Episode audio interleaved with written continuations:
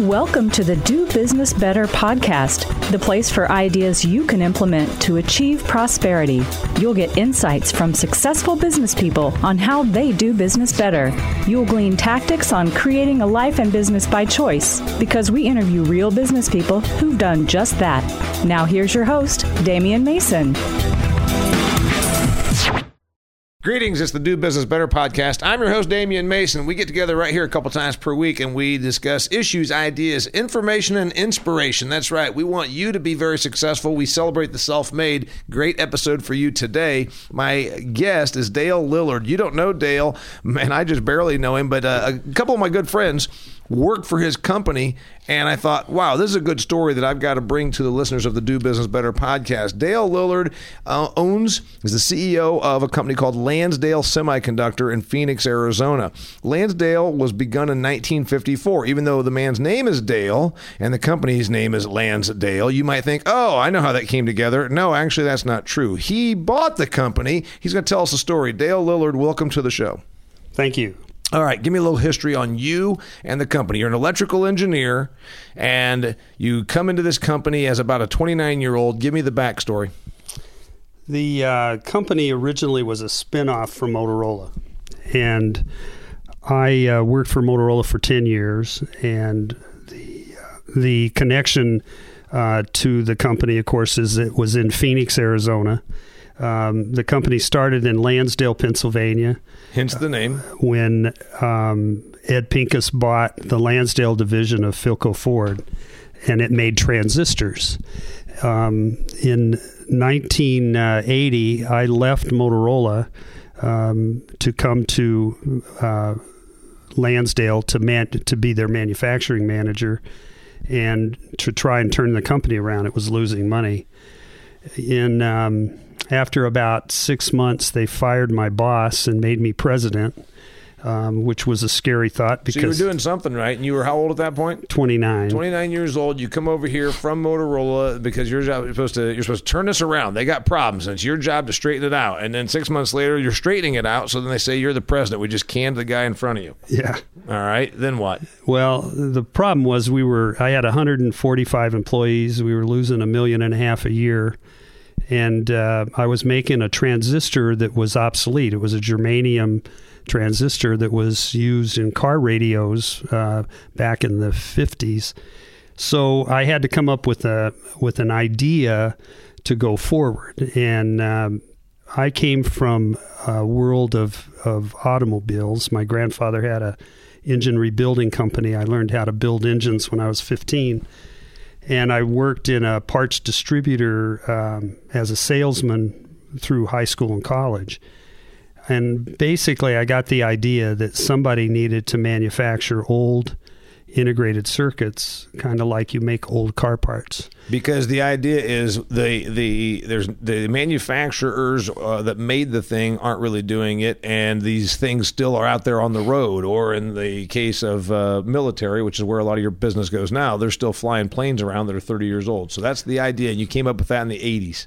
That's correct. Um, I knew that the military had a long life cycle of, of their product the F 15, the Patriot, uh, F 16, Aegis. Those systems were going to be around for many years, and the design was done during the Reagan buildup for the most part, which is in the 80s with their technology. So I concentrated on buying the product lines that were being used by them in the 80s um, that were discontinued by the original manufacturer as they moved forward, progressed. You were not the owner of the company at this point. You were the president, young president, and not the owner, right? That's correct. All right. So when did you buy Lansdale? In uh, 1986, there was a tax law change that motivated the uh, owners of the company at that time to sell and because I had been losing so much money over the years, uh, no one wanted to buy my company but me. so, so, was that intentional? Were you were you making the company? I didn't look like do a it turd? on purpose, you but were, it you were making the company look like a turd just so you could buy it. Well, it just turned out that during the phase of starting up the integrated circuit, the uh, profitability was not at its best. Fortunately for me, I knew that it would. Um, it, I was able to borrow money during the the days of the um, when 15% interest rates? Well, no, it wasn't really. It was a leverage buyout. I borrowed money against real estate, family real estate, things of that nature, and was and and inventories, um, and uh, was able to pick up the company real cheap. It turned out it the next year I was able to get a SBA loan and I was able to pay that back in a couple of years with the profits. All right, so that was in the 80s. Fast forward 30 years later, 30 years later, Lansdale still in business. You don't do all of the manufacturing in house, you sub some of that out. You've got uh, less employees, but you're still selling a lot of stuff. And it's, uh, you described it, it's not like an old water pump. Go ahead and give me that example. The, um, the basic concept that I had when uh, I started was that the um, military that had long life systems, Patri- again, Patriot and F 15s, et cetera, were in a position where they needed support for those parts, those systems, and and the life cycles of those w- weapon systems was very long, a lot longer than the technology that the integrated circuit ma- manufacturer was willing to continue um, example was the B 52 is still being flown by grandsons of the people that flew them to begin with. So right. they've so, been around a long time. So that's when you said uh, they're still going to need parts because, and as you know, because you actually are a collector and a, a car enthusiast, the uh, the the more parts, uh, the the older the car, the more parts. Right. So the older the plane, the more it's going to need some updates. That's correct. And so th- what I did was establish a, a, strategy of pricing to make sure that I was profitable, even though the volumes of of the product lines decline as we go. So when I first started manufacturing integrated circuits in the in the early 80s when I bought my first lines, I was selling the parts for like $25. Uh, the volumes then were significantly higher than they are today. Now I sell them for $400. Yeah. All right that's a neat story. It's a good story. You've been the owner for 30 years. And so I always ask, and also you've got a copy of my book, Do Business Better.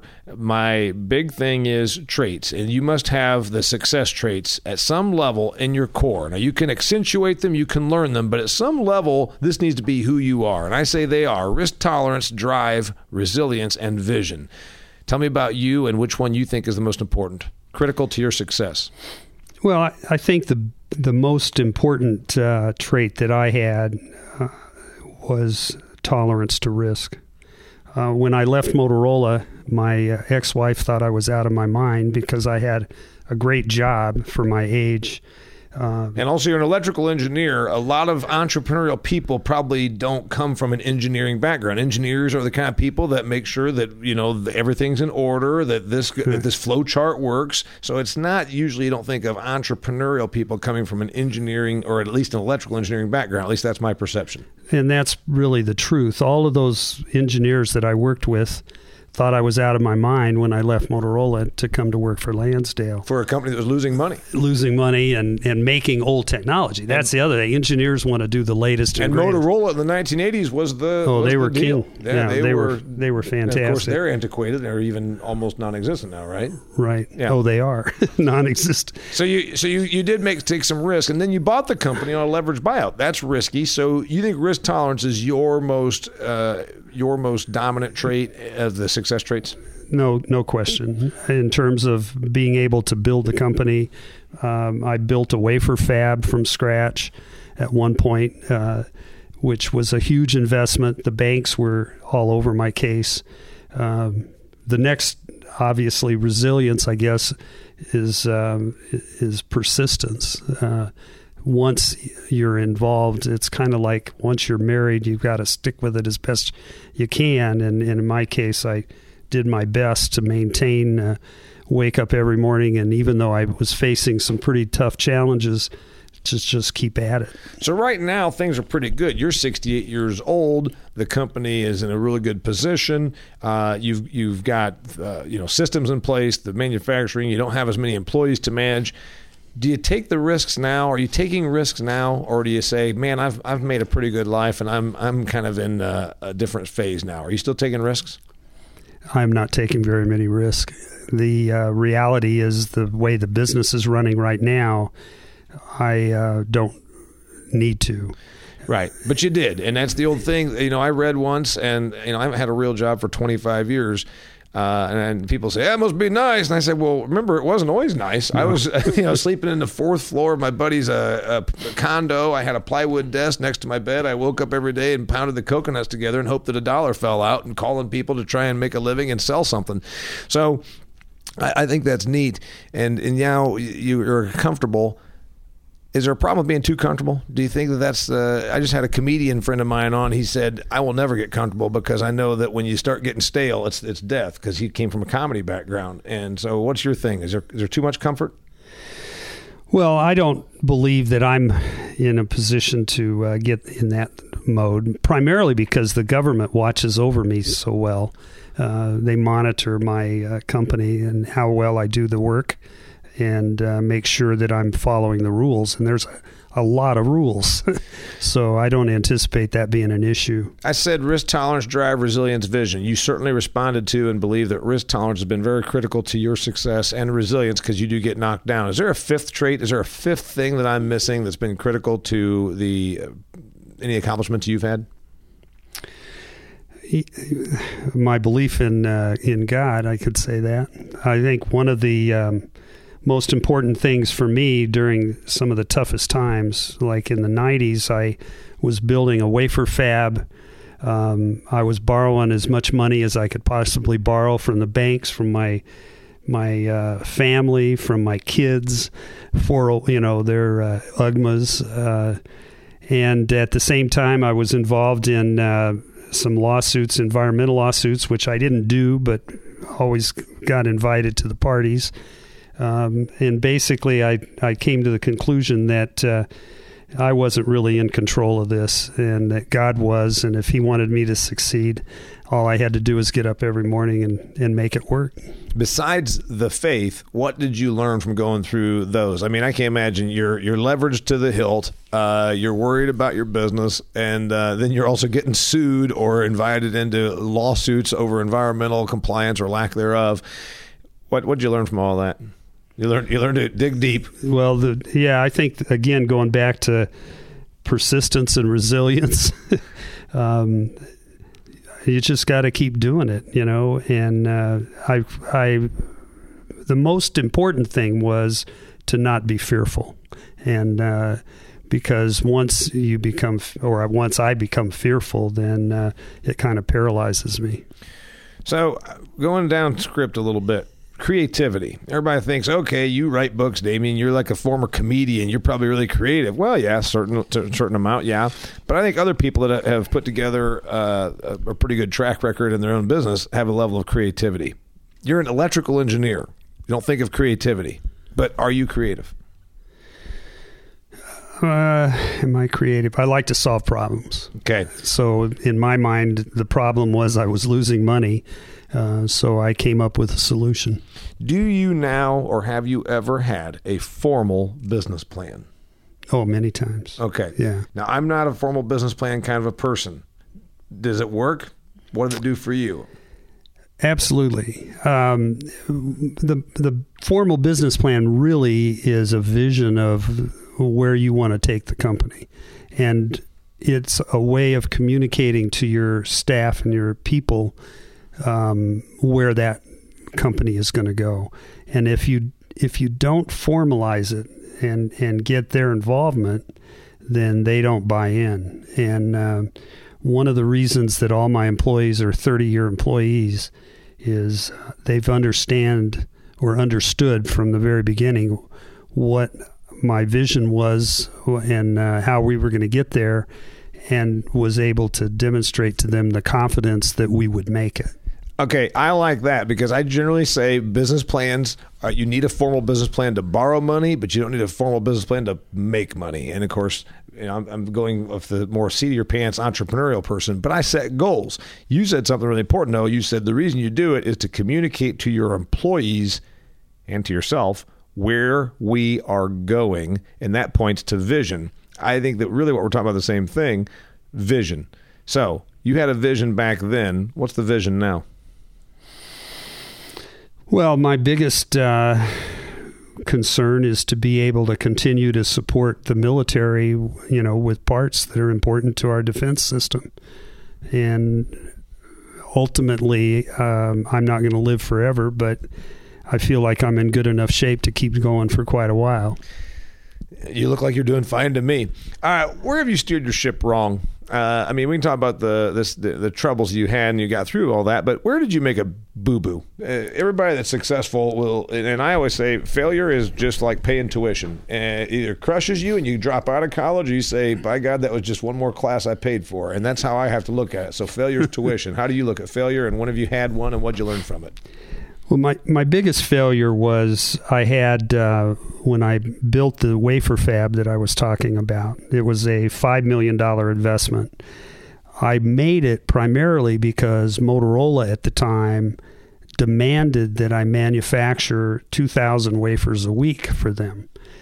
Um, my failure was not getting a contract up front Before I did that. So you built and invested a ton of capital and took a ton of risk on for a, a request from your biggest client customer, and then they pulled the rug out from you and then said, "Okay, we're not buying these now." They they never gave me a formal contract, Yep. and ultimately um, they needed me because I was the only manufacturer that could do the product but they would not give me a long term contract. So I couldn't really depend on it for the banks. Um, ultimately, ultimately, um, the only way I could get a long term contract was I threatened to shut the company down, shut the fab down. And by doing that, I was able to get a long term contract for the people that bought the fab from me.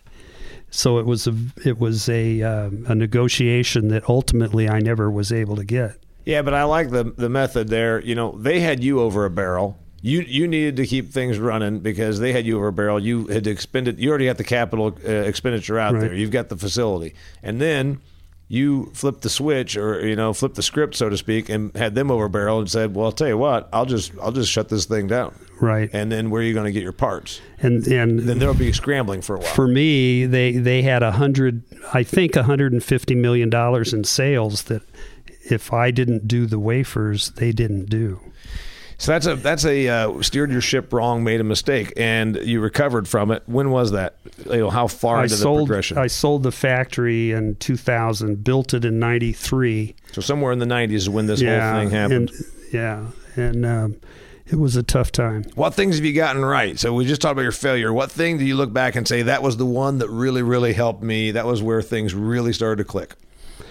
The um, the biggest product line that I bought was from Philips in uh, 1993, and they had shut down. They were shutting down their military product line in Orem, Utah, and I was able to talk them into selling that line to me for a, a sum of money down plus a royalty of 25% of sales as time progressed. So my negotiation with them was different than everyone else. There were a lot of people trying to buy the line, uh, and they kept saying, "I'll give you, you know, three million. I'll give you four million. So what I did was I said, "Look, I'll give you a huge amount of money, but I pay it over time." And so I, my number exceeded anybody else's. Um, there was no guarantee, but they knew that the product was important to the military and that I'd probably get it. So I was able to buy that. So you actually you did give them more money. You bought it on contract and over time, and Right. so that that worked out. And I also bought 10,000 square foot of their wafer fab and moved it from Orem, Utah to Phoenix. When you look at other businesses, as a 68 year old guy that came into this in his late 20s, then bought in in in his 30s, you've you've you've been through the you've been through the wringer, and you've also had done very well. What do other businesses get wrong? Whether it's the the landscape contractor that has uh, six trucks and 12 employees, or the person that owns the the Arby's uh, in your in your neighborhood, what do they get wrong? I think the biggest, um, I do some mentoring of smaller companies over the years, and I think the biggest issue is is lack of cash flow forecasting, and and that you know eh, on a personal basis, we uh, you know we buy food, we buy gas for our truck, we buy. Uh, uh, close based on how much money's in the bank account. But a business somehow or another forgets that uh, concept and ends up thinking that they can borrow money that they they don't necessarily have to pay back right away, get into a cash flow forecast problem, and can't pay the bills. Because a business is only a business if it's profitable. That's correct. So uh, to me, cash flow forecasting, I forecast even today, um, as well as I'm doing on a weekly basis uh, for 12 weeks, uh, and on a yearly basis for for uh, 12 months going to close up here. I'm talking to Dale Lillard. He's the owner and CEO of Lansdale Semiconductor in Phoenix, Arizona. Uh, it's been a, a, fantastic discussion because he's the entrepreneurial electrical engineer. Quit his job with Motorola, which, if you can only imagine, dear listener, in the 1980s, that would have been like quitting, uh, you know, Google today. Really, it was like that's about what people thought of these these high tech companies back then one piece of advice, knowledge, idea, lesson you want to leave that anybody in any level of business can glean uh, something from? 68 years, you've been here, you've done it. Give me one last nugget. Again, I guess my the reason I succeeded through all the tough times was cash flow forecasting. So understand the money, make money your friend, which is a chapter in the book Do Business Better, by the way. The chapter is called No Money, as with a K N O W, or you'll have no money. Yeah. I'm Damian Mason. Dale, thanks for being my guest. Thank you. And until next time, it's the Do Business Better podcast.